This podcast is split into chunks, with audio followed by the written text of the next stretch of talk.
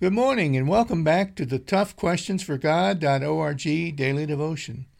You know, in my life, when things are going good, sometimes I, I, I forget about God.